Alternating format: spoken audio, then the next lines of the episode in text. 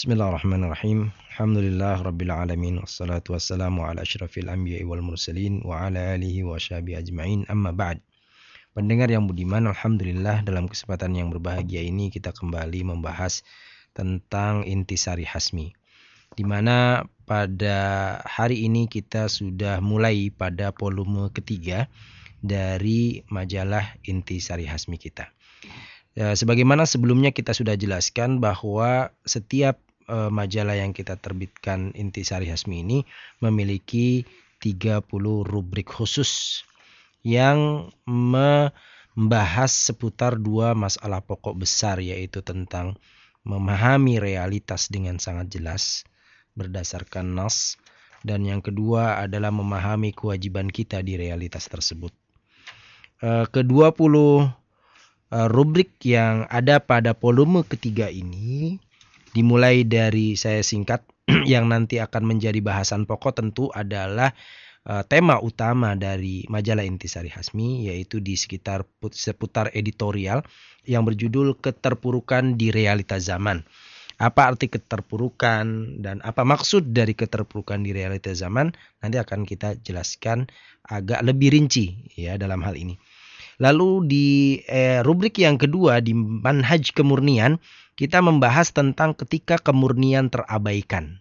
Jadi ini salah satu eh, sambungan inti dari editorial di mana inti dari keterpurukan adalah ketika kemurnian terabaikan. Apa yang dimaksud kemurnian adalah Islam yang dibawa dan diajarkan langsung oleh Rasulullah Shallallahu Alaihi Wasallam kepada para sahabatnya, yaitu dengan kata nubuah.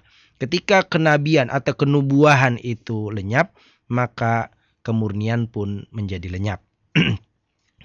Lalu yang ketiga adalah tentang panji dakwah di mana di sini diceritakan tentang kerisauan bara penyulut dakwah yang dimulai dari risaunya sebuah jiwa uh, Rasulullah Shallallahu Alaihi Wasallam dan para sahabatnya lahirlah sebuah gerakan dakwah yang sangat besar yang membuka cahaya besar-besaran terhadap umat menyelamatkan umat dari cengkraman api jahanam yang sangat mengerikan. Ini di rubrik panci dakwah.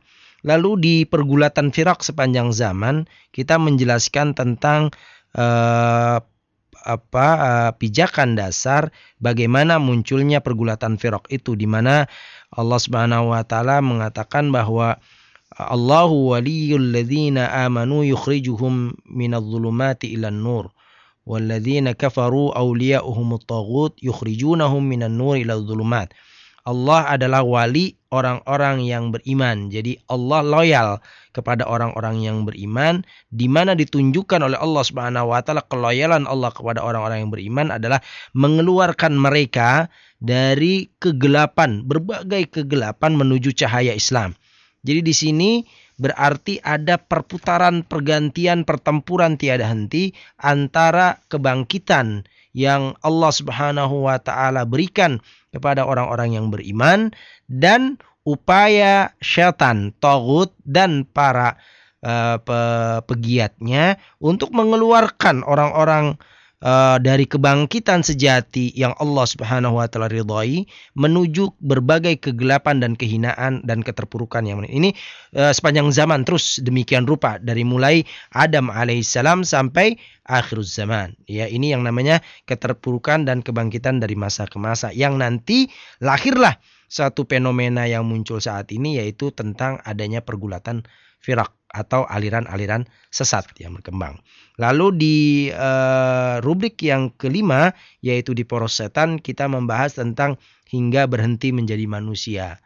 Sampai-sampai terlihat di zaman ini manusia bukanlah lagi menjadi manusia ya e, kalau tambah tidak jadi manusia tambah orang menganggap dia manusia padahal tidak manusia sampai ada yang telanjang di Facebook gitu ya digambarkan ini naudzubillah lalu di rubrik yang keenam tentang bencana-bencana dalam sejarah umat di mana digambarkan di sini tentang kehancuran kaum Samud sebagai bahan pelajaran yang melahirkan tanda tanya buat kita sekalian adalah petaka seperti inikah yang akan kita tunggu ya. Apakah uh, sejarah kita di saat ini akan mengulang sejarah petaka kehancuran kaum Samud apakah ada sama unsur-unsur yang menyebabkan kita mengalami petaka yang sama dengan kaum Samud kita bisa ngambil pelajaran dari bencana-bencana dalam sejarah umat. Lalu di uh, rubrik selanjutnya adalah tentang munafikun sepanjang zaman. Kembali kita mengungkap dan mengingatkan tentang terbukanya kembali topeng munafik bin Salul. Jadi uh, uh, apa sangat berat kalau kita katakan namanya Abdullah bin Salul, gitu, ya. Abdullah bin Ubay bin Salul. Kenapa? Nggak pantas nama ini menyandang nama Abdullah. Maka kita sebut dengan sebenarnya ada topeng di balik itu yang sebenarnya namanya munafik bin Salul gitu ya. Lalu di uh, bab sirah ini dijelaskan tentang bagaimana kelahiran Nabi Shallallahu Alaihi Wasallam yang menandai tentang lahirnya kebangkitan sejati gitu ya. Dikisahkan uh, bagaimana keturunan beliau yang mulia lalu uh, ketika beliau lahir bagaimana runtuhnya kerajaan Romawi dan Persia dan lain sebagainya. Inilah yang tergambar dalam rubrik sirah Lalu uh, rubrik selanjutnya adalah tentang kisah Ghazwah di mana uh, di perang Uhud uh, kaum muslimin pada akhirnya harus mengalami suatu hal yang sangat menakjubkan yaitu hingga titik penghabisan gitu ya. Lalu di uh, rubrik jihad kontemporer kita ingin mengingatkan dan menyadarkan kaum muslimin tentang banyaknya saudara-saudara kita yang menuju kemuliaan besar di uh, apa di tempatnya masing-masing dan memang kondisinya yang sangat memungkinkan mereka untuk menjadi orang-orang mulia yang mengkisahkan tentang jihad mujahidin Pakistan mengguncang dunia.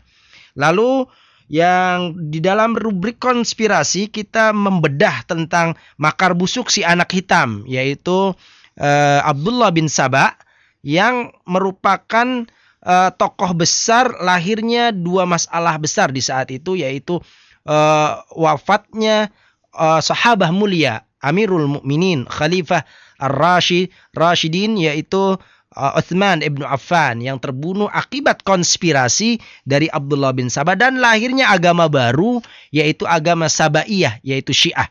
Nah, ini untuk menyadarkan apakah kondisi sekarang ini merupakan titik balik atau titik sama dengan munculnya makar busuk dari si anak hitam, ya, kita bisa mengukur dari uh, konspirasi ini.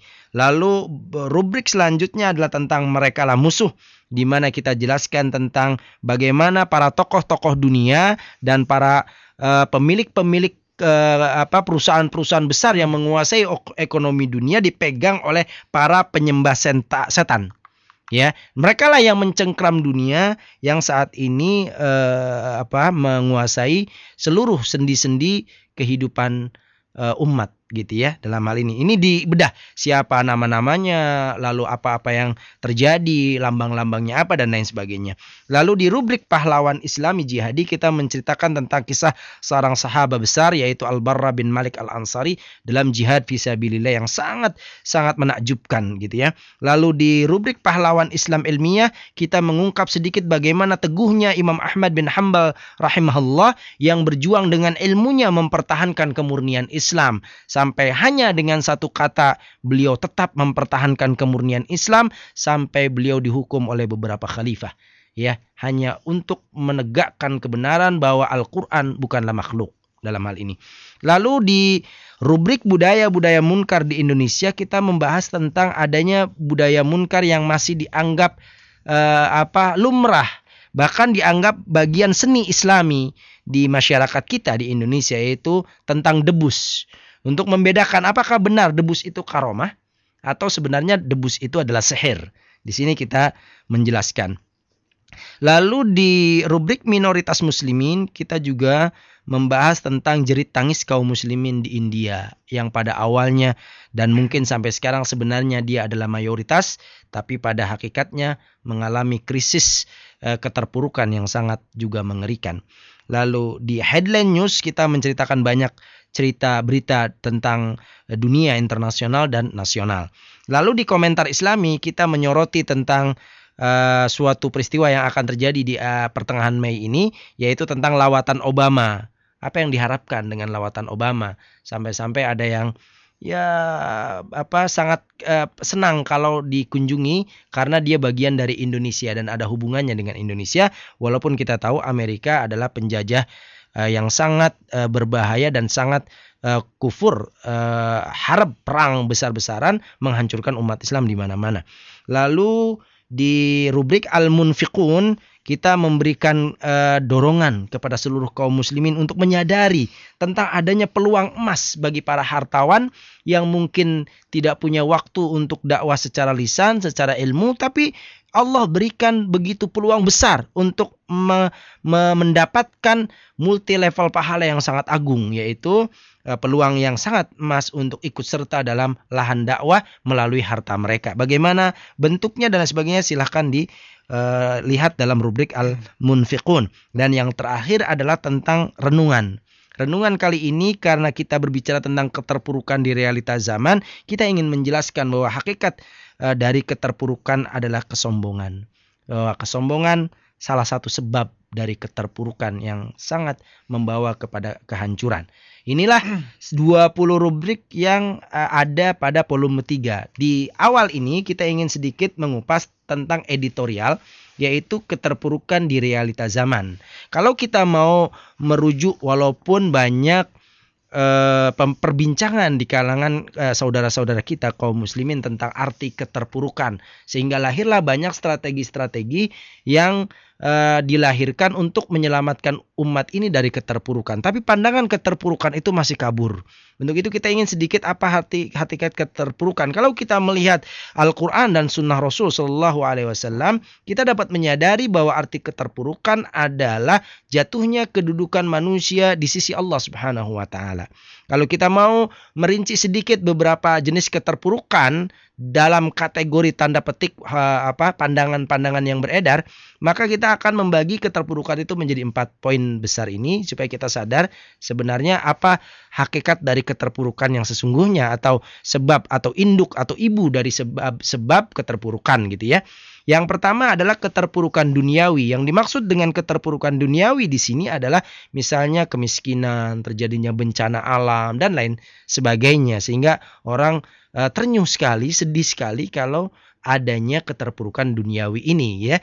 Ya, ini yang pertama. Yang kedua, namanya keterpurukan peran di mana kaum muslimin di mana-mana tertindas, tidak ada penjaga pemelihara mereka. Ketika orang-orang kafir menindas mereka, ketika orang-orang kafir merendahkan mereka, meremehkan mereka, bahkan mengusir dari dari atmosfer kehidupan mereka sendiri, tak ada yang yang melindungi di antara sesama saudara kaum muslimin. Ini merupakan bentuk dari keterpurukan peran, tidak adanya kekhilafahan, tidak adanya daulah, tidak adanya uh, penguasa uh, yang mengawasi yang menegakkan tauhid di muka bumi. Yang ketiga adalah keterpurukan ukhrawi. Keterpurukan ukhrawi ini adalah uh, jatuhnya seseorang ke neraka jahanam, mengalami siksaan tiada henti sepanjang zaman gitu ya. Ini yang disebut keterpurukan ukhrawi ini keterpurukan yang sangat mengerikan dibandingkan keterpurukan-keterpurukan yang lain. Sulit untuk kita bayangkan kalau seorang mengalami satu hari saja keterpurukan di di ukhrawi, sungguh sangat mengerikan. Lalu yang keempat adalah keterpurukan ruhani, yaitu penyelisihan siratul mustaqim gitu ya. E, ketika manusia menyelisih jalan yang lurus ini, jalan Islam, jalan sunnah Rasul dan para sahabatnya dalam meniti kehidupan, maka dia mengalami keterpurukan rohani. Ketika kita melihat ayat-ayat Allah Subhanahu wa taala dan hadis-hadis Rasulullah sallallahu alaihi wasallam, kita dapat mengerti bahwa dari keempat keterpurukan itu, keterpurukan induk atau ibu dari keterpurukan, ibu dari sebab-sebab keterpurukan yang ada adalah keterpurukan rohani ya semua unsur baik keterpurukan duniawi, keterpurukan peran dan keterpurukan ukhrawi sebab utamanya adalah keterpurukan rohani. Mari kita baca beberapa ayat Allah Subhanahu wa taala yang kalau kita melihat uh, di dalam ayat-ayat Allah katanya ada dua yaitu adzullu wal khizyu. Ke adzullu kerendahan, kehinaan, al khizyu kehancuran ya ke ke apa keluluh lantahan yang sangat mengerikan. Jadi dua kata ini kalau dilihat dalam ayat-ayat Allah Subhanahu wa taala selalu ditujukan pada unsur asasinya, sebabnya, induknya, ibunya yaitu keterpurukan rohani. Salah satunya adalah kita bisa lihat di dalam uh, surah Al-Baqarah ayat 85 Allah Subhanahu wa taala berfirman a'udzubillahi samil alim minasyaitonir rajim kita singkat afatu minuna bi ba'dil kitab wa takfuruna bi ba'd fama jazaa'u man yaf'alu dzalika minkum illa khizyun fil hayatid dunya wa yaumal qiyamati yuradduna ila asyaddil adab wa mallahu bighafilin amma ta'malun. Apakah kalian beriman dengan sebagian isi Alkitab dan mengkafiri sebagiannya yang lain? Tidak ada balasan bagi orang yang melakukan demikian di antara kalian kecuali khizyun, keterpurukan di dalam kehidupan dunia dan di hari kiamat mengalami keterpurukan yang lebih mengerikan karena akan dikembalikan kepada azab yang amat pedih dan Allah tidak lalai dari apa yang kalian lakukan. Dalam hal ini Imam At-Tabari mengatakan kata khizyun fil hayatid dunya artinya al-dhullu was-sighar kerendahan, kehinaan, kekerdilan di dalam kehidupan dunia. Ayat ini menandakan bahwa sebab utama dari khizyun fil hayati dunia, keterpurukan dalam kehidupan dunia dan kehidupan akhirat adalah ketika seseorang atau umat menyelisihi siratul mustaqim. Ini ayat yang pertama. Di ayat yang kedua misalnya dalam surah Al-Maidah ayat 33, Allah Subhanahu wa taala berfirman, A'udzu billahi samil alim minasyaitonir rajim, innama jazaa'ul ladzina yuharibuna Allah wa rasulah wa yas'auna fil ardi fasada ay yuqattalu aw yusallabu au tuqatta'a aydihim wa arjuluhum min khilaf au yunfau minal ar dzalika lahum khizyun fil hayatid dunya khizyun fid dunya wa lahum fil akhirati azim tidak ada lain balasan buat orang-orang yang memerangi Allah dan Rasulnya dan melakukan sebuah bentuk kerusakan di muka bumi. Hukumannya adalah dibunuh atau disalib atau dipotong tangan-tangan dan kaki-kaki mereka dari hal yang berlawanan gitu ya bersilang hmm. ya. Atau mereka akan diusir dari tanah airnya. Hal itu merupakan keterpurukan di dalam dunia dan di akhirat akan mengalami keterpurukan yang lebih mengerikan yaitu adab yang amat pedih. Ayat ini pun menggambarkan bahwa sebab keterpurukan adalah menyelisihi siratul mustaqim Lalu kita lihat lagi di dalam uh, apa di dalam hadis Rasulullah Shallallahu Alaihi Wasallam yang diriwayatkan dalam Sahih Al Jami nomor 2831 di mana Rasulullah Shallallahu Alaihi Wasallam bersabda bu'istu baina yaday sa'ah bisayf hatta ya'budallah wahdahu la syarikalah wa ja'ala rizki tahta dhilli rumhi.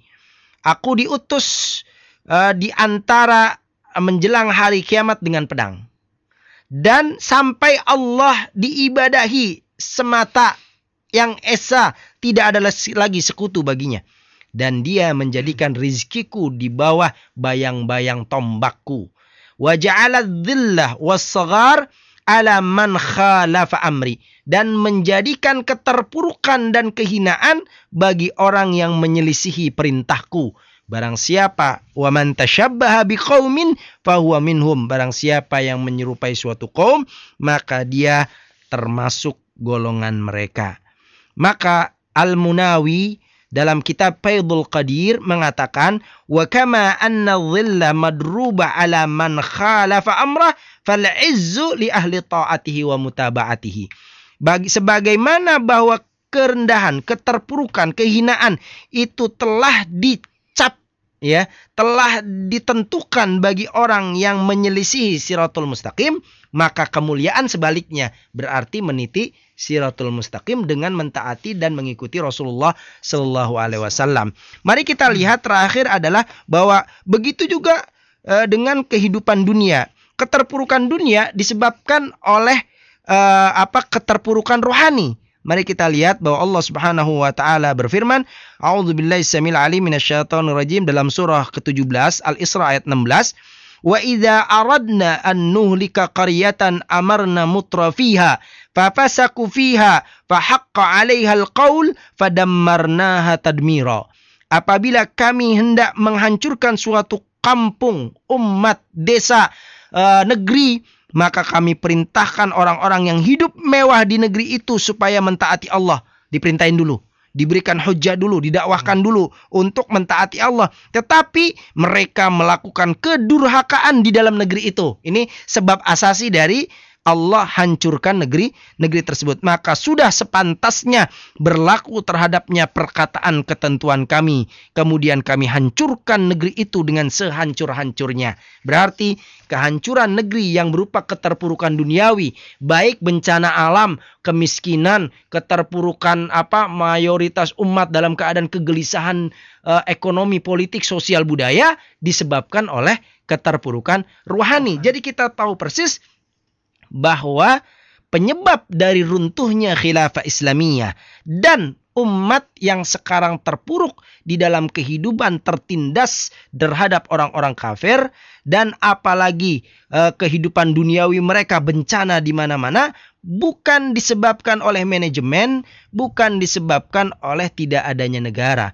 tetapi disebabkan sebab utama induknya adalah keterpurukan rohani. Untuk itulah kita harus mengerti mengapa poros dakwah merupakan poros dasar dari penyelamatan kebangkitan umat manusia. Inilah isi dari editorial yang kita bahas di dalam volume ketiga ini, Akhi uh, Yusuf ya. Iya. Mudah-mudahan uh, bisa memberikan kepada gambaran kepada ummah bahwa Mengapa uh, di realita zaman pada saat khilafah Islamiyah muncul, saya ungkapkan di sini bahwa uh, sunnatullah di alam semesta, keterpurukan terjadi saat umat zaman mengabaikan dan menyingkirkan amanah Tuhannya. Amanah Allah. Siapa, apa amanah yang diberikan kepada manusia ketika dia dilalaikan manusia akan mengalami keterpurukan yaitu ibadah dan menjadi polisi dunia penegak tauhidnya. Ketika itu uh, dilemahkan, ketika itu diabaikan, ketika itu disingkirkan, maka umat akan terpuruk. Sehingga kita katakan di sini sebesar apa pun bangunan yang mereka siapkan, sehebat apa pun sarana dan prasarana yang mereka miliki di alam kehidupan, semua hanya di alam keterpurukan jika umat zaman mengabaikan amanah Allah. Kita contohkan bahwa saat uh, realitas itu pula yang terjadi di ujung kekhilafahan sebelum semuanya runtuh porak-poranda. Ya dijajah keturunan kera dan babi hina. Waktu kekhilafahan Turki Utsmani runtuh gitu ya. Saat itu umat Islam bukan umat Islam lagi. Kemurnian sudah ditinggalkan oleh ummah. Yang ada saat itu Islam yang mereka peluk telah dipalsukan. Jadi yang ada apa? Yang ada adalah siah zindik penipu. Itulah salah satu kalau dilihat sejarah seperti yang diungkap oleh Muhammad Ahmad Salabi dalam bukunya ya. Itu mengatakan bahwa di saat itu sudah banyak kaum munafikun penipu seperti ini yaitu Syiah, Ahmadiyah dan Bahaiyah kafirun serta agama tasawuf gulat yang melebihi batas-batas keagamaan yang sangat jelas. Jadi sebenarnya inilah hakikat dari keterpurukan atau induk atau ibu dari keterpurukan. Dengan begini kita bisa mengerti strategi hmm. apa yang harus lahir untuk mengembalikan kebangkitan umat. Apa itu? Ya mem membangkitkan rohani. Karena dengan rohani itulah umat akan bangkit ke dalam amanah yang sangat besar. Nah, inilah gambaran di dalam uh, masalah uh, volume ketiga ini dari Intisari Hasmi. Jadi uh, fokus kita di ini adalah tentang hakikat keterpurukan dan itu ya yang kita ungkap hakikat keterpurukan yang ada di realita zaman saat runtuhnya khilafah Islamiyah. Wallahu a'lam. Jazakumullah khair kathiran. Tadi Ustaz telah menyampaikan keterpurukan di realita zaman di mana dalam realitanya keterpurukan ini e, bisa dibagi menjadi empat bagian. Ada terpuruk dunia, yaitu miskin, bencana alam dan lain sebagainya. Ada keterpurukan peran, ini jenis yang kedua, seperti tertindasnya kaum muslimin yang di bawah kekuasaan orang-orang kafir. Lalu yang ketiga ialah keterpurukan ukhrawi, yaitu dengan jatuhnya manusia ke neraka jahanam. Dan yang keempat ialah keterpurukan ruhani, yaitu penyelisihan sirotul mustaqim. Dan tentunya pendengar, tadi Ustaz telah menyampaikan bahwa sebab keterpurukan dari jenis-jenis keterpurukan tadi adalah keterpurukan ruhani.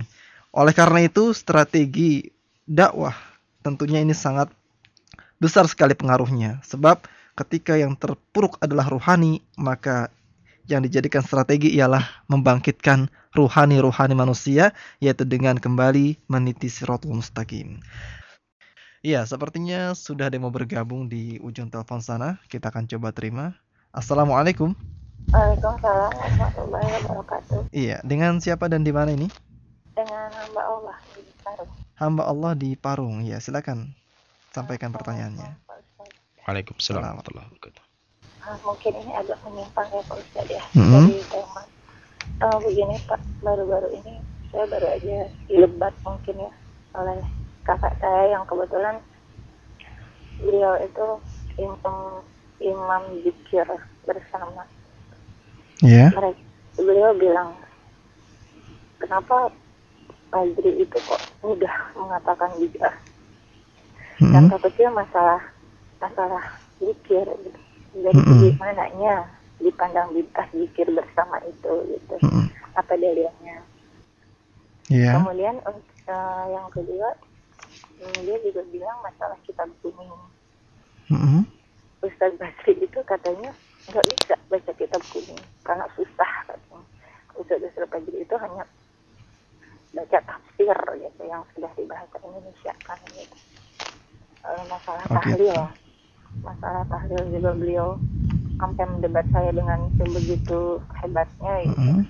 Ya saya saya belum bisa berdakwah karena ya saya hanya berusaha menyampaikan apa yang saya tahu, apa yang saya dengar dari kajian-kajian Fajri gitu. Iya, iya. Baik. Nah, Itu saja. Saya yang ingin saya tanyakan, ya Mm-mm. saya tidak saya tidak bisa berkata-kata kepada mereka. Saya Mm-mm. mohon eh, tanggapannya gitu dari Tanggapannya, Ustaz, baik. bagaimana. Ya. Kemudian yang kedua masukan gitu, saya mohon masukan untuk saya karena terus terang semenjak saya mendengarkan Fajri ya saya jadi seolah-olah diasingkan gitu. Mm-mm. Saya mm, diasingkan oleh keluarga sampai ibu saya pun berkata kalau seandainya saya beda dengan mereka ya Iya. saya bukan termasuk keluarga mereka gitu. Baik, iya, bisa kita Iya, pahami, Ibu. dan Contohnya saya memakai hijab ya. Iya, saya baik. juga memakai hijab walaupun saya belum berhijab Iya. syar'i baru um, menutup kur- apa kerudung saya sampai Mm-mm. dengan bawah gitu kan. Saya diejek Iya, baik. ya. Bisa gitu. sudah dipahami pertanyaannya, Iya, Bu.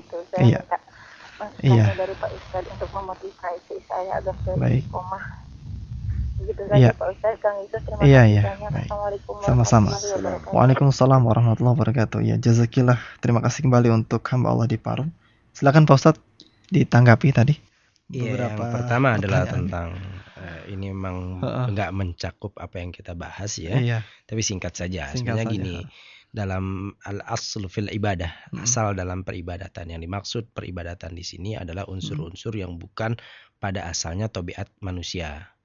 Zikir itu pada asalnya bukan tobiat manusia. Kalau makan, minum itu Iya. tabiat manusia Tabiat. itu ya. Itu yang disebut bab muamalah. Hmm. Nah, dalam asal ibadah itu yang ditanya bukan eh, mana dalilnya Mm-mm. gitu ya. Eh, apa ada apa ada larangannya atau enggak gitu. Yang ditanya adalah contohnya ada apa enggak gitu. Hmm. Ketika Rasul SAW tidak mencontohkan, maka ini jatuh kepada perkara baru Mm-mm. dalam agama. Ya yang dikatakan oleh Rasulullah SAW wa iyyakum wa Ya. muhdatsatil umur. Waspadai oleh kalian perkara-perkara baru dalam agama. Jadi setiap apa dalam masalah agama yang tidak ada contohnya dari Rasulullah. Ba di eh, lima poin penting akhi Yusuf ya. Iya. Yang pertama adalah caranya. Cara. Misal saya contohkan ketika zikir, zikir itu atau solawat itu ada dalilnya. Mm-mm. Zikir dan solawatnya ada dalil. Misalnya innallaha wa malaikatahu yusholluna ala nabi. Sungguhnya Allah dan Rasulnya bersalawat. Maka bersalawatlah. Ini ada perintahnya. Lalu berzikirlah. Fadhkurullaha dzikran katsira. Berzikirlah. Ah. Cuma rinciannya, caranya itu harus sesuai dengan Nabi. Kalau nggak sesuai jatuh kepada bid'ah. Bid'ah. Bisa dilihat dalam eh, riwayat Imam Ad-Darimi Mm-mm. tentang kasus Ibnu Ab- eh, Mas'ud radhiyallahu anhuma yang melarang orang-orang saat itu berzikir jama'i. Iya. Gitu ya. Jadi dalilnya demikian, akhi, ya. Iya, iya. Baik. Lalu yang kedua adalah tentang bisa kitab kuning atau Kitab tidak kuning, kitab iya. kuning ya. Saya juga memang agak ngeri kalau banyak saudara-saudara kita yang tertipu dengan kata-kata ini. Mm-mm. Tertipu kata-kata dalam arti kitab kuning itu adalah kitab berbahasa Arab yang dicetak di kertas kuning. Iya. Jadi kertas itu tidak menandakan adanya hidayah yang benar atau tidak benar. Mm. Ka- Kalau saya mencetak pil, buku filsafat ke dalam kertas kuning, itu Iya. juga kitab kuning gitu. Mm-mm. Jadi rumit untuk dikatakan bahwa kalau orang tidak bisa kitab kuning dikatakan sesat. Iya. Kalau bisa kitab kuning berarti benar. Mm-mm. Ini pandangan yang sangat Dangkal. tidak sesuai dengan ajaran Islam gitu ya. Al-Quran dan hadis mengatakan bahwa yang tepat adalah ati Allah wa ati Rasul wa ulil amri minkum. Iya.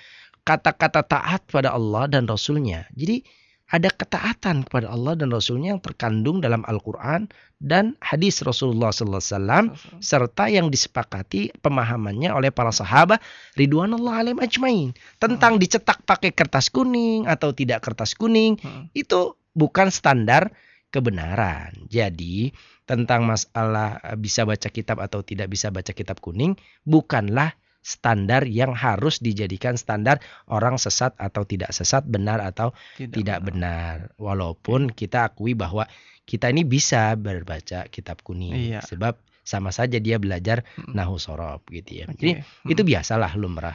Mm-mm. Jadi tidak usah dijadikan Iya.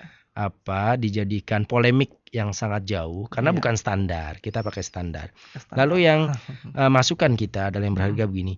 Kewajiban kita adalah berdakwah. Al-balag, menyampaikan.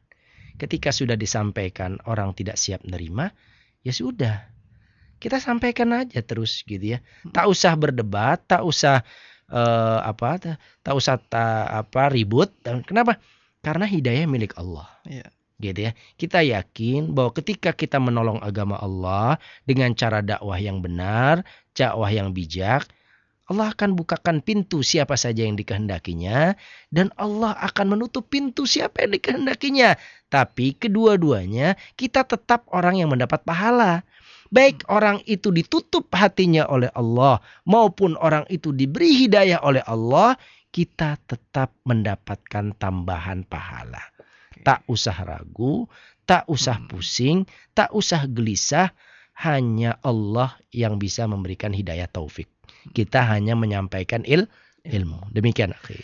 Iya, baik Pak Ustadz. Terima kasih untuk jawabannya dan itu tadi ya kepada hamba Allah di Parung semoga bisa menjadi solusi atas problem yang dihadapi dan juga bisa menghilangkan syubhat-syubhat yang disampaikan oleh kakaknya tadi ya. Sepertinya sudah ada yang mau bergabung Pak Ustadz, kita akan terima kembali. Assalamualaikum. Waalaikumsalam warahmatullahi wabarakatuh. Iya, dengan siapa sebelumnya ini?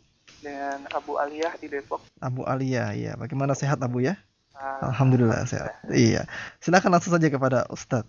Assalamualaikum. Ustaz. Waalaikumsalam warahmatullahi wabarakatuh. Di dalam mungkin hampir mirip pertanyaan tapi agak beda. Hmm. Eh, anda pernah eh, datang di satu musola, kemudian eh, Anda melihat ada orang yang melarang ketika imam membacakan zikir la ilaha illallah itu sampai eh, apa namanya seperti orang Mhm. kerasukan gitu Ustaz. Hmm. Uh, kemudian uh, si uh, imam itu mengatakan seperti ini. Jadi kan ada satu kaidah fikih katanya bahwa kebiasaan atau adat di suatu kaum itu itu menjadi hukum. kan. Hukum. Iya. Kemudian dia berdalil dengan itu uh, si orang ini pun mungkin karena dia tahunya sedikit gitu kan, dia hanya bisa melarang kemudian tidak bisa membalikannya lagi gitu. Iya. Uh, yang anda mau Iya, menjadi bisa dipahami. uh. Pertanyaan uh, Hmm. apakah benar ada kaidah seperti itu Iya. dalam kaidah fikih atau seperti apa anda mohon penjelasan Baik, Uh, iya. iya. Waalaikumsalam. Assalamualaikum Iya, warahmatullahi wabarakatuh. Terima kasih untuk Abu Ali ya. Iya, silakan Pak Ustadz sampaikan tadi. Adat Ini- muhakamat. Ini kawaid fiqhiyah Iya. dipakai di bukan tempatnya. Mm-mm. Dalam bahasa Arab ini na- al-adah muhakkamah. Hmm. Eh, adat itu dijadikan hukum. Apa yang dimaksud adat? Itu dulu. Hmm. Jadi untuk membedakan antara dia ibadah apa adat. Mm. Adat itu adalah unsur-unsur tabiat manusia yang memang selalu berulang-ulang jadi tabiat manusia. Saya contohkan Iya. Akhib, eh, ini eh, haid Mm. keluar darah wanita itu sudah jadi tobiat manusia. Penentuan haid berapa hari itu bukan didasarkan pada nas, tapi didasarkan pada Ada. adat. Kenapa? Karena dia tobiat manusia gitu ya. Ini ukuran misalnya ukuran makanan yang ma'ruf. Makanan akhir eh, ini Iya, iya. makanan itu kan sudah jadi tabiat manusia nggak ada kalau mau makan nanya nas dulu Hmm. nasnya apa sih gitu nggak gitu ya. jadi ukuran ma'ruf dari makanan manusia itu apa ada ini yang dimaksud ada jadi tabiat manusia yang sudah menjadi Biasa. ke, ke terulang-ulang tidak bisa lagi jadi anu suatu yang eh, bukan enggak lumrah. Dia memang lumrah. Ini yang disebut al-ada. Tapi kalau ibadah bukan itu. Ibadah itu pada asalnya bukan tabiat manusia. Ketika ada perintah wahyu dan hadislah baru manusia melaksanakannya. Ketika ditambah-tambah atau dibuat-buat maka namanya bid'ah. Saya contohkan misalnya menganggap sesuatu itu hari besar. Tidak ada di dunia ini orang menganggap hari besar berdasarkan tobiat. Bukan. Nggak ada manusia. Manusia itu biasa nganggap akhi akhi Yusuf lahir, mati. Itu biasa. Biasa. Kenapa itu tobiat? Nggak ada yang, wah matinya berharga sekali buat kita. Enggak kan? Enggak. Ya, ketika menjadikan hari kematian seseorang menjadi sesuatu yang besar atau yang rendah, maka itu namanya ibadah, gitu ya. Jadi standarnya harus jelas. Jadi yang disebut al-adah muhakkamah di Iya. sini adalah tobiat manusia yang sudah menjadi standar kehidupannya, bukan hal-hal yang tidak menjadi tobiat manusia. Manusia. Demikian. Iya, baik. Terima kasih Pak Ustadz ya untuk jawabannya. Demikian kepada Abu Aliyah, mudah-mudahan bisa diambil faidahnya. Dan selanjutnya silakan. Masih kami beri kesempatan bagi Anda untuk bertanya kepada Al Ustadz yang tadi telah menyampaikan intisari hasmi tentang keterpurukan di realita zaman. Ya, sudah ada telepon yang ketiga. Kita akan sapa kembali. Assalamualaikum. Waalaikumsalam. Iya, dengan siapa ini? Dengan nama dari Bogor. Iya, baik. Silakan langsung saja dengan pertanyaannya kepada Ustadz Sarbini. Sebenarnya yang paling pertama itu pertanyaannya hukum hipnoterapi itu bagaimana dan bagaimana ketika sebuah sekolahan itu karena ujian nasional semakin dekat mereka cara sistem eh, cerdas tanpa usaha gitu ketika Ah, oke. usaha mereka usaha gitu belajar dan belajar gitu Mm-mm. tapi karena mereka tidak yakin dengan kemampuan muridnya mereka dengan sistem hipnoterapi Mm-mm. yang semacam merilekskan kepala lah seperti itu Iya. mungkin eh, itu bagaimana gitu Gimana? dan Men- menurut pendapat-pendapat Merilekskan. eh, Merilekskan. para Iya, iya. ulama itu ketika saya tanya katanya hipnoterapi itu tidak diizinkan tapi maksudnya bagaimana gitu kurang Baik. jelas Iya. Iya, iya. Baik. terima kasih Sama-sama. assalamualaikum Waalaikumsalam warahmatullahi wabarakatuh. Ya, silakan Pak Ustadz mungkin bisa ditanggapi hipnoterapi. Saya belum mendalami ya. Hmm. Jadi eh, tolong diberikan gambarannya secara utuh dalam tertulis. Nanti Iya. serahkan kepada Pajri. Insya Allah Iya. kita teliti. Diteliti, Tapi ya. yang paling pasti saya belum tahu bagaimana bentuknya. Silakan diinikan dulu, dirinci dulu. Iya. Wallah alam. Memang seperti masih asing Pak Ustadz Ya, kita hipnoterapi belum ini. belum dengar Oke. secara langsung. Baik. Baik ya, jadi belum bisa diputuskan sebelum diteliti dulu. Kemudian untuk berikutnya, ya karena sudah tiga penelpon, kita akan stop sementara untuk menerima telepon dan saya akan beralih untuk membacakan SMS yang sudah banyak dikirim dan sudah masuk ke SMS engine kami ya. Namun sebelum SMS-nya kami baca, ya saya ingatkan kembali bagi Anda yang mungkin belum memiliki majalah Intisari Hasmi, silakan bisa memesan ke layanan SMS ya. Caranya ketik majalah tanda pagar nama Anda, tanda pagar alamat lengkap, lalu tanda pagar edisi dan jumlah pesanan kirim ke 0812 109451. Majalah akan langsung dikirim ke tempat Anda dan pembayaran dilakukan di tempat. Iya, itu singkatnya. Kemudian ada pertanyaan Pak Ustadz dari eh, Bapak Junaidi di Depok. Ya. Pak Ustadz, Anda pernah diundang mengaji. Nah, ketika ada hadir, di sana disebutkan bahwasannya untuk membangkitkan umat, maka harus menegakkan khilafah Islamiyah ala minhaj an-nubuwah. Nah, apakah benar Pak Ustadz, umat Islam harus punya seorang khalifah dulu untuk kebangkitan umat? Silakan Pak Ustadz. Justru waktu runtuhnya khilafah karena eh, rohaninya, Iya. bukan karena rohani runtuh gara-gara khila- khilafah runtuh gitu kan. Hmm, Tapi khilafah itu runtuh. Khilafah itu masih ada waktu itu berdiri. Iya. Tapi justru runtuh gitu. Jadi sebenarnya intinya bukan di khilafah, tapi intinya di rohani. rohani. Khilafah tegak kalau rohaninya berdiri gitu ya. Sebab eh, ber- membangun sebuah bangunan di lumpur yang sangat eh, kelam kayak gini nggak bisa. Istana besar dibangun di lumpur ya, atas hancur gitu ya. ya ya. Jadi standarnya adalah bahwa eh, justru sebaliknya bahwa rohanilah yang menjadi ibu dari kebangkitan eh, peran. Yang kita katakan tadi kebangkitan peran adalah adanya pelindung ummah. Pelindung umat itu adalah khilafah Islamiyah, daulah Islamiyah gitu ya. Ini berdiri kalau umat bangkit dari rohani yang benar. Gitu ya. Ketika dia runtuh eh, ketika rohaninya runtuh, runtuhlah sang khilafah. Itulah yang kita ceritakan dalam hal ini. Dan tadi sudah kita eh, jelaskan banyak ayatnya. Salah satu ayat yang sangat jelas adalah wa'adallahu alladzina amanu wa amilus salihati la yastakhlifannahum fil ardi kama stakhlafal ladzina min qablihim gitu ya.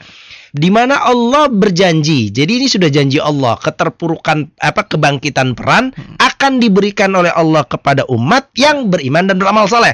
Ketika tidak beriman dan beramal saleh tidak mungkin keterpurukan akan tercapai dalam ini. Jadi Ya, sangat eh, sangat tidak tepat mengatakan bahwa akibat dijadikan sebab sedangkan sebab dijadikan akibat gitu. Iya, iya. Nah, balik seharusnya sebabnya Hmm. dulu, sebabnya adalah rohaninya. Ketika bangkit rohani baru perannya akan dapat. Mm, khilafah bangkit juga Iya. gitu ya.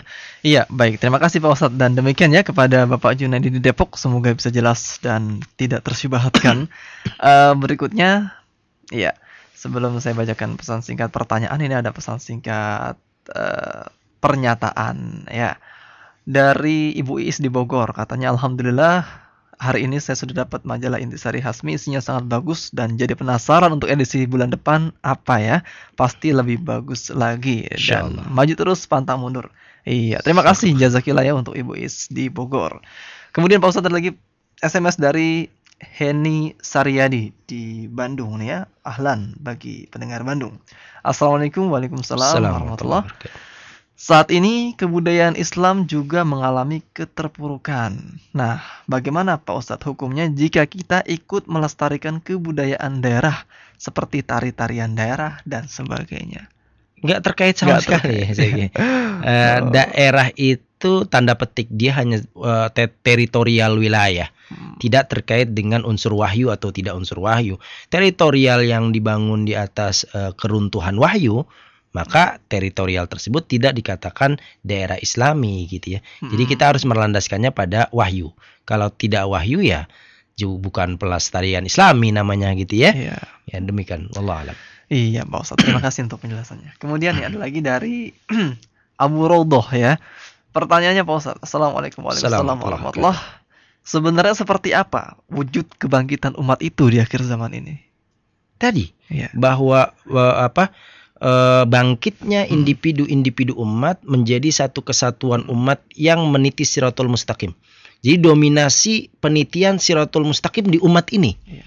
Jadi perlu besar-besaran upaya untuk menyadarkan dan membangkitkan umat tentang pentingnya berada di atas siratul mustaqim dan bersama-sama menitinya dalam suatu eh, gelembung es besar ya yang semuanya bergerak dan nempel di satu poros yaitu siratul mustaqim. Kalau bedanya antara kalau kita lihat bedanya antara apa itu eh, balon yang ditiup membesar dengan eh, gelembungan anu es yang bergerak Aki eh, Yusuf Iya, ya. iya, iya. Ketika eh, kita lihat anu eh, balon dia besar tapi kempes. Iya. Ketika set aja bolong satu dia kan kempes. Lain dengan ya, lain dengan gulungan es. Ketika dia bola nempel salju. itu sem- ya bola salju dia akan terus membesar membesar tapi setiap komponen yang nempel ikut bergerak Hmm. dalam poros eh, sirotol mustaqim itu. Itu yang Iya. kita sebut bahwa eh, apa eh, eh, gelam apa tadi? Eh, Bola salju. bola salju itu Hmm. ba- eh, kita bentuk dalam satu koridor berada di atas siratul mustaqim. Jadi menyeru, mengajak, membentuk umat ke dalam dominasi penitian siratul mustaqim. Siratul mustaqim. Oke, wallahu baik. alam. Iya, terima kasih Pak Ustadz ya untuk jawabannya. Lalu nih ada pertanyaan lagi. Nah, ini pertanyaan tentang majalah Intisari dari Hadi Sujihat di Gunung Putri. Assalamualaikum warahmatullahi wabarakatuh. Ini mohon dijelaskan ya. Eh, dalam majalah dihargai 15.000, ada infaknya 6.000. Nah, ini dialokasikannya ke mana saja Pak Ustadz? Dakwah secara menyeluruh ya. Iya. Eh, apa banyak sekali dakwah eh, buku terbitan buku lalu ada apa dakwah eh, penyebaran dakwah dan sebagainya banyak sekali dakwah ya terlalu besar kalau kita hitung dengan banyaknya tulisan banyaknya eh, dai banyaknya eh, umat yang membutuhkan penerangan banyak banyak sekali ya Pak Iya, ini ya iya. Yusuf ya Allah alam Iya baik, terima kasih nih Pak Ustadz untuk penjelasannya dan demikian ya untuk Hadi. Mudah-mudahan bisa jelas. Selanjutnya ada lagi pertanyaan Pak Ustadz dari Heru di Bogor nih. Assalamualaikum Waalaikumsalam warahmatullahi wabarakatuh. Realitas umat ini begitu hancur dan apakah kita ini akan berdosa Pak Ustadz kalau kita hanya bisa berdoa dan hanya bisa menangis saja?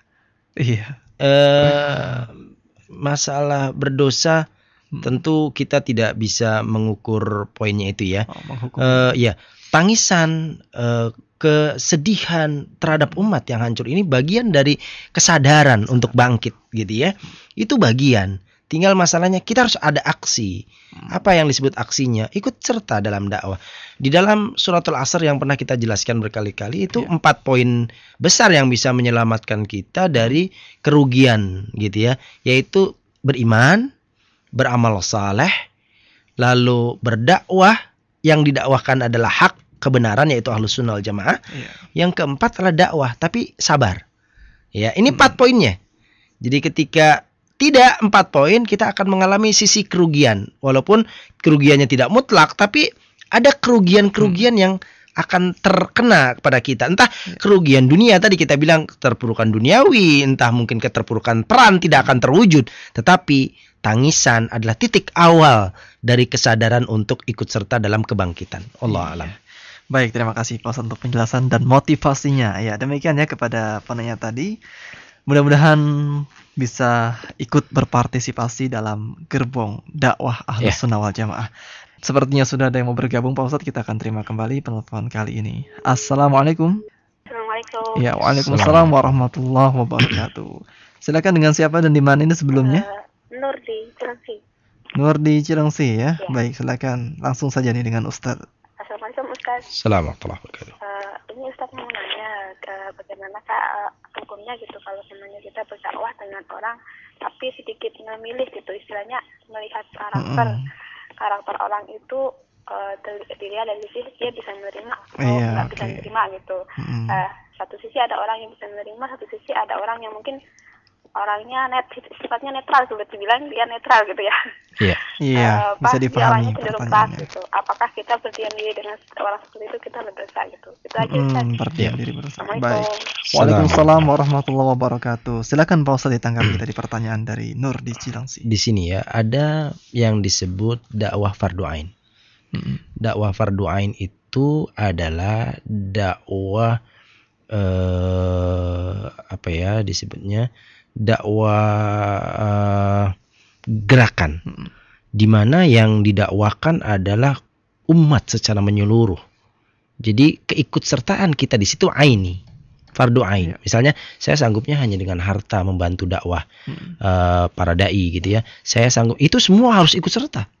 Nggak bisa di sini dipilih-pilih. Ah saya sih nggak mau ikut ah karena bukan lahan saya gitu kayak gitu ya. Tetapi kalau dakwah eh, fardu kifayah sesuai kemampuan adalah dakwah fardiyah kayak tadi. Iya. Kita memang tidak sanggup semua orang kita dakwahkan. Kalau semua orang bisa sanggup kita dakwahkan, wah Hmm. hebat banget malaikat mungkin itu ya. Iya. Sus- sulit banget gitu ya. Memang akhirnya kita memilih yang di mana kita sanggup di situ. Misalnya tadi karakter. Kalau semua karakter kita eh, berapa waktu habis kita untuk itu gitu ya. Nah, keterlibatan kita di dakwah fardu ain menjadi kewajiban setiap individu kaum muslimin.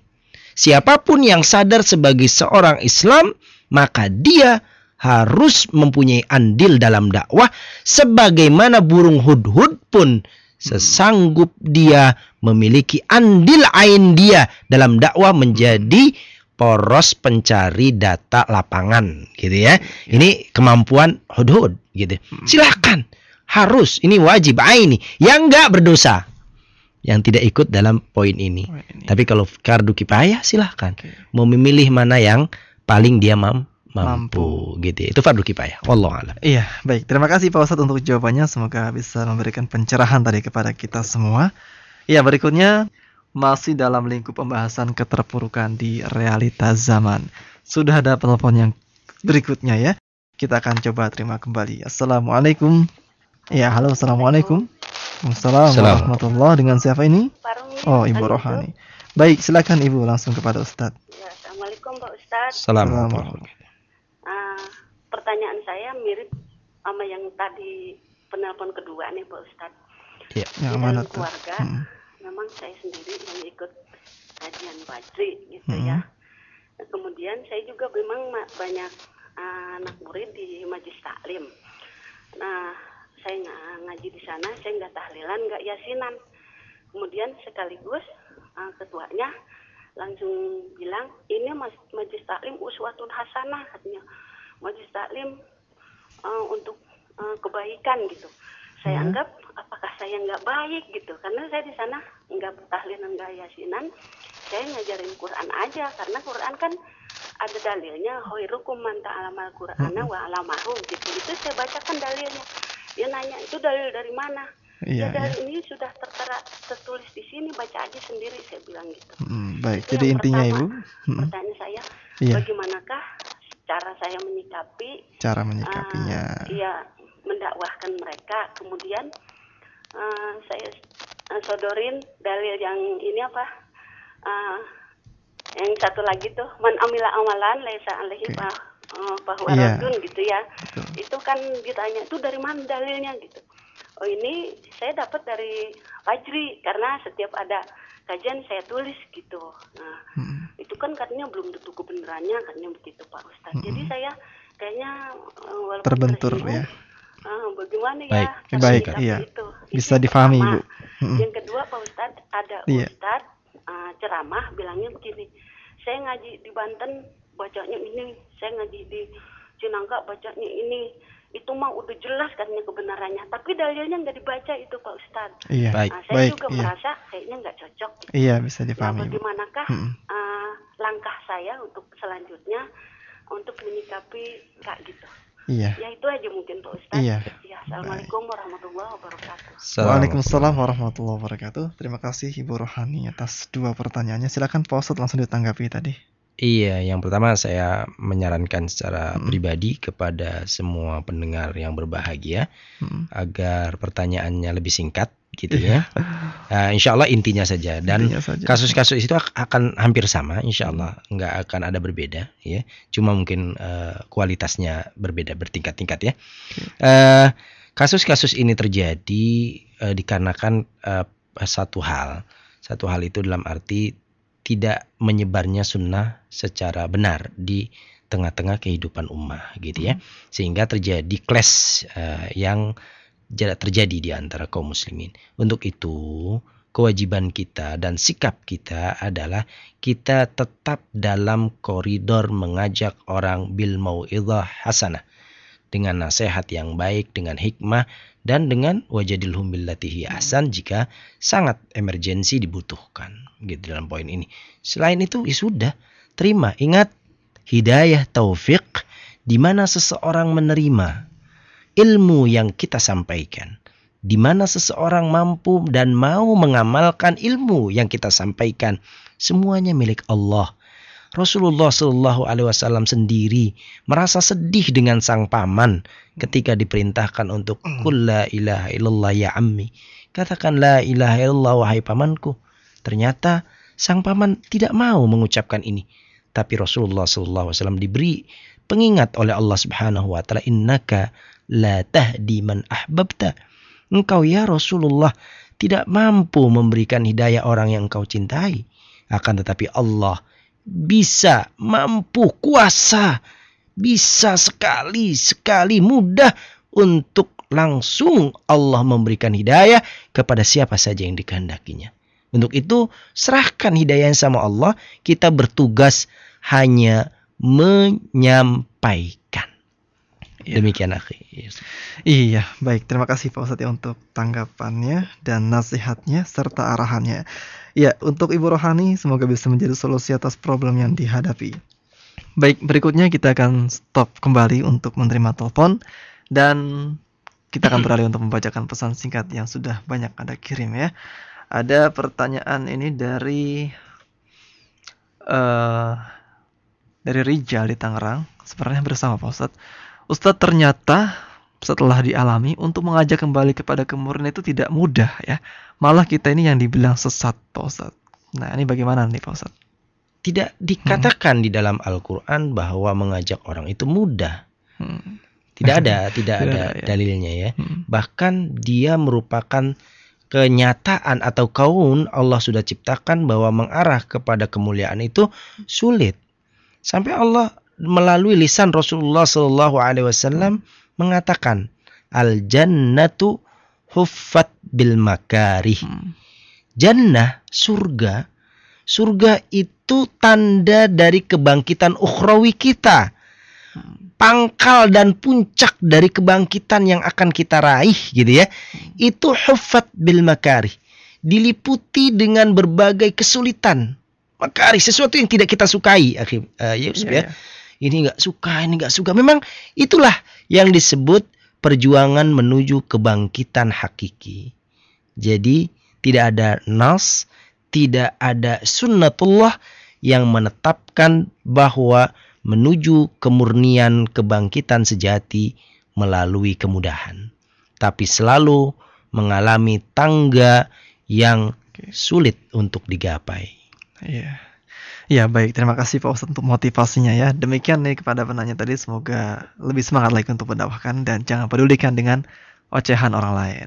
Eh, berikutnya Pak Ustadz ada lagi pertanyaan nih dari Mustika Pamoyanan. Assalamualaikum Waalaikumsalam Assalamualaikum warahmatullahi wabarakatuh.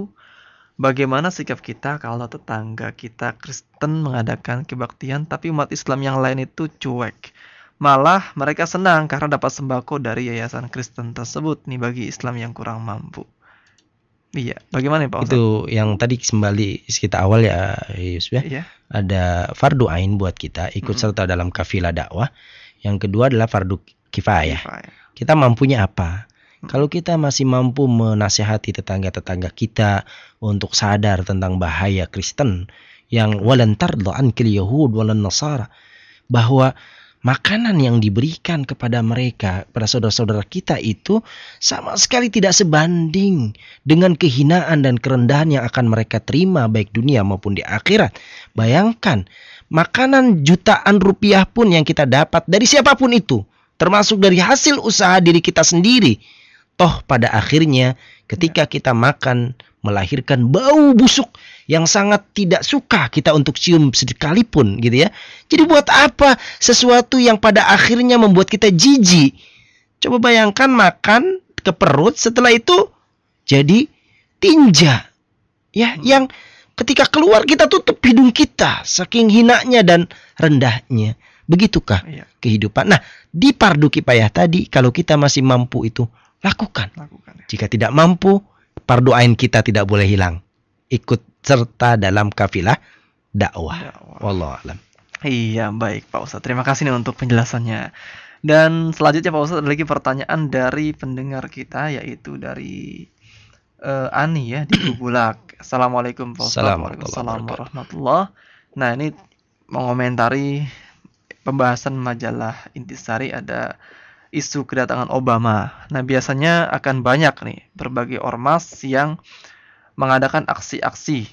Nah, bagaimana pandangan terhadap hal tersebut Pak Ustadz? Kemudian Apa pun, ada? Hmm. apa pun sikap dari seorang muslim untuk bersikap wala wal bara Hmm. gitu ya. Itu suatu bagian dari iman. Iya. Ya, sungguh sangat bahagia orang-orang yang mempunyai batas wala wal bara yang sangat jelas, terang benderang, tiada satupun yang tertutupi dan tersyubhatkan. Apa pun, sekecil apa pun dia bagian dari bara terhadap orang-orang kafir, lakukanlah. Yang penting tidak membawa kerusakan yang jauh lebih mengerikan, gitu ya. Yang penting pada batas-batas keislaman dan kemaslahatan yang sangat jelas. Iya. Apa pun itu, sekecil apa pun. Allah tidak menyia-nyiakan perbuatan orang-orang yang berbuat baik. Iya. Tadi ditanyakan Hasmi sendiri ada rencana Hasmi? Kita mempunyai jalur yang lain, Jalur yang lain. ya, yang lebih pandangan kita yang lebih strategis dari itu semua. Oke. Ya, Allah. Baik Pak Ustadz, terima kasih untuk jawabannya nih ya. Iya. Iya, berikutnya nih ada lagi pertanyaan dari hamba Allah di Bogor tidak menyebut nama dan kita harapkan agar sampaikan nama Anda ya, agar mudah untuk menyapanya. Eh, katanya teman Ana ada yang mengatakan bahwa Hasmi ini hanya mengambil dari manhaj salafus soleh, namun menolak manhaj lima imam. Nah, silakan Pak Ustadz ada disampaikan. ada kekaburan sangat dalam bahwa manhaj eh, lima imam itu manhaj apa? Pertama ya, Iya, kalau yang dimaksud lima imam itu adalah Imam eh, Malik bin Anas, Hmm. Imam eh, apa Han eh, apa Imam Hanafi, Iya. eh, Imam eh, eh, Syafi'i, Hmm. Imam Hambal, Imam Ahmad bin Hambal, maka empat ini. Kalau tambahin lima saya maksudnya adalah Imam Ja'far As-Sadiq ini Iya. em, apa tipuan dari orang-orang Syiah memasukkan kepura-puraan Imam Ja'far As-Sadiq yang padahal bukan sama sekali dari berasal Imam Ja'far As-Sadiq. Imam Ja'far As-Sadiq tidak sama sekali seperti yang dikatakan oleh kaum Syiah. Ini penipuan, konspirasi kaum Syiah memasukkan ke dalam eh, konsep madhab lima. Hmm. Ingat sekali lagi bahwa keempat madhab selain yang dikatakan oleh Syiah, lima madhab kelima yaitu Imam eh, Malik, Imam Ha- Ah- Hanaf, Hanaf. Imam Ahmad, eh, Imam Syafi'i, Imam Ahmad adalah imam salafus saleh, imam ahlus sunnah wal jamaah. Hmm. Yang memisahkan itu pertanda tidak mengerti hakikat dari keempat madhab itu. Bukan lima, sekali lagi empat. Empat. Penambahan satu madhab ke dalam madhab empat merupakan konspirasi kaum syiah. Oke. Demikian. Baik, ya. Jadi tidak ada madhab kelima. Tidak ada. Ya. Baik, Betul. terima kasih untuk penjelasannya. Dan berikutnya Pak Ustadz ada lagi dari eh, Susanto nih ya. Ini sebenarnya pertanyaan tentang majalah Intisari. Pak Ustadz bagaimana cara mendapatkan majalah Intisari Hasmi? Kemudian mohon solusinya. Saya ini butuh buku untuk memandu calon istri saya yang mau masuk Islam. Nah kira-kira buku apa nih yang bisa saya gunakan Pak Ustadz? Ya, Ya, kalau tentang majalah Intisari Asmi mungkin akhir Iya. Yusuf nanti bisa sampaikan di Sampaikan. akhir materi ya Mm-mm. sebelum ditutup. Lalu tentang itu buku untuk Wah, ini- membimbing calon istri agar masuk Islam. agak ngeri juga kalau Oh, calon istri baru mau masuk Islam. Oke. Apakah sudah sangat Yakin. kurang Ah. dengan saudari-saudarinya yang sesama muslimah? Hmm. Terlalu banyak masih ya. Saya menyarankan untuk al-akh untuk kembali merenungkan tentang hakikat keluarga, hakikat eh, dunianya, hakikat akhiratnya. Mudah-mudahan Allah berikan kemudahan untuk mencari muslimah yang baik gitu ya. Eh, karena sangat eh, waktu sangat panjang untuk untuk membina orang ke arah yang lebih baik apalagi kalau langsung memasuki rumah tangga. Sangat-sangat mengerikan bahwa seorang wanita musyrikah yang secantik apa pun tetaplah merupakan bencana baik bencana dunia maupun bencana akhirat. Allahu a'lam. Iya, baik Pak Ustadz. Terima kasih nih untuk nasihatnya ya dan semoga tadi Pak Susanto atau Akhi Susanto ini bisa mendapatkan jalan yang terbaik dari Allah Subhanahu wa taala dan solusi yang terbaik. Ada pertanyaan Pak Ustadz dari M Yani di Tangerang. Assalamualaikum Pak Ustadz. Waalaikumsalam Waalaikumsalam Bagaimana caranya untuk membangkitkan diri sendiri dari keterpurukan yang empat-empatnya tadi nih Pak Ustadz? Ada empat Iya. poin seperti yang kita sampaikan tadi. Hmm. Belajar pertama itu Belajar. pintu pertama untuk masuk ke dalam hidayah. Hmm. ilmu ilmu Al-Quran hadis Rasulullah SAW yang sahih dan eh, bagaimana salafus saleh eh, berjalan di titian ini gitu ya. Ini yang pertama. Yang kedua beramal saleh laksanakan. Kerjakan setiap ilmu yang sudah didapat melalui ilmu wahyu Al-Quran, Sunnah dan eh, pelaj- apa, pen- eh, pelaksanaan dari para salafus saleh. Yang ketiga adalah dakwah, ikut serta dalam kafilah dakwah yang kita bilang tadi fardu ain buat kita semuanya. Dan yang keempat adalah eh, apa eh, eh, j- eh, berdakwah dengan sabar, Hmm. Sabar meniti dalam poin dakwah karena setiap orang memiliki eh, apa kekurangan, memiliki eh, salah dan lain sebagainya. Perlu kesabaran terus. Wallahu alam. Iya Pak Ustadz, terima kasih untuk jawabannya nih ya. Dan berikutnya Pak Ustadz ada lagi dari pendengar kita yaitu eh, Budi Setiawan di Bogor.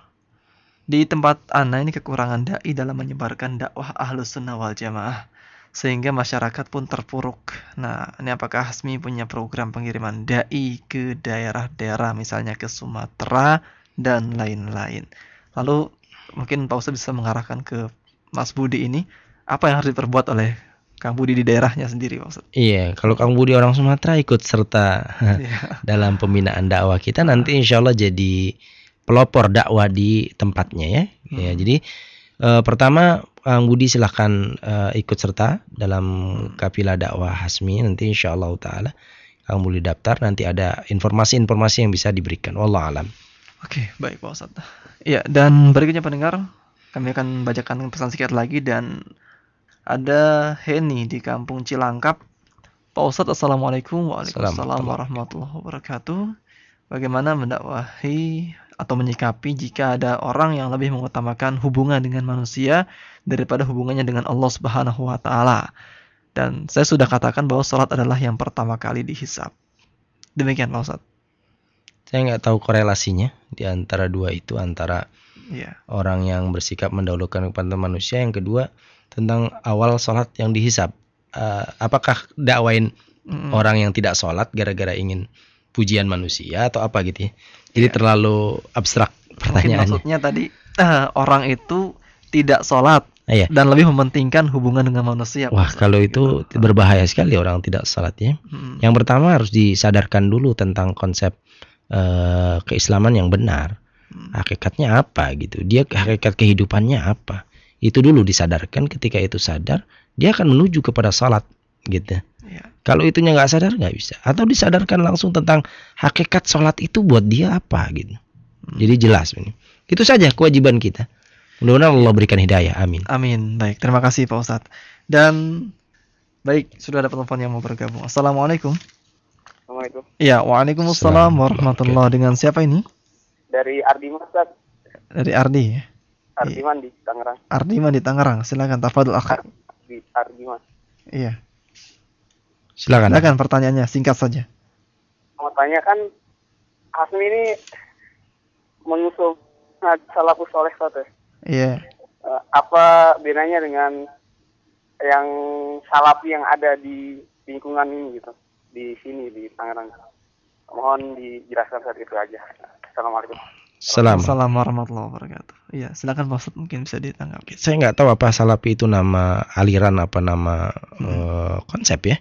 Kalau nama eh, dalam arti manhaj salafus saleh ya siapa pun orang yang berjalan di atas sunnah Rasulullah dan para sahabatnya dia adalah orang yang bermanhaj eh, salafus saleh Iya. tapi manhaj nama yang sudah ditetapkan oleh Rasulullah SAW adalah ahlus sunnah wal jamaah jadi kalau salafi itu nama aliran atau apa ya perlu dideteksi kembali apa ininya poinnya Mm. jadi kita nggak nggak ini lah ya nggak tahu persis bagaimana bentuknya pasti demikian poinnya Allah Iya.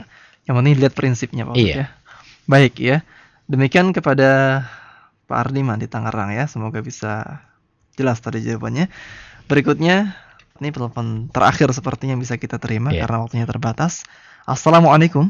assalamualaikum Iya, waalaikumsalam warahmatullahi wabarakatuh. Suheriwanto di di Bitung. Heriwanto di Cibitung. Ah, Iya, silakan. Saya Pak. kan sering ngasih apa tuh eh, sama istri saya di Hmm. pengajiannya sering ngasih tahu semuanya semua semua saya kasih tahu gitu. Cuman dari guru ngajinya dia dibalikin emangnya bapaknya ikut pengajian di mana gitu kan Hmm. Saya juga bingung. iya Iya. Nah, eh, itu yang pertama. iya Terus yang kedua Mm. buat penambahan di Intisari Asmi Iya, silakan. itu eh, kayak ada Fajr yang terakhir kan ada jendera akhir gitu ya. Apa? Oh, Akhirat. akhirat ya, Ah, jendela ya akhirat. itu kan saya suka sekali tuh sering dengerin. Iya, nah itu kalau bisa dimasukin itu. Iya. Iya. ya itu aja Pak. Terima Oh, kasih. Assalamualaikum Wassalamualaikum warahmatullahi wabarakatuh. Iya, terima kasih untuk usulannya dan silakan Ustaz tanggapi Kalau pengajiannya di mana di mana saja ya. Bilang di Hasmi insyaallah di Harakah Sunniyah untuk masyarakat Islami pengajiannya. Mudah-mudahan Allah berikan hidayah siapa pun yang mau berjalan di atas Siratul Mustaqim. Semoga Pak Heriwanto dengan teman-teman di wilayah Cibitung eh, tak usah ragu dan tak usah malu dan tak usah takut bahwa kita ngaji.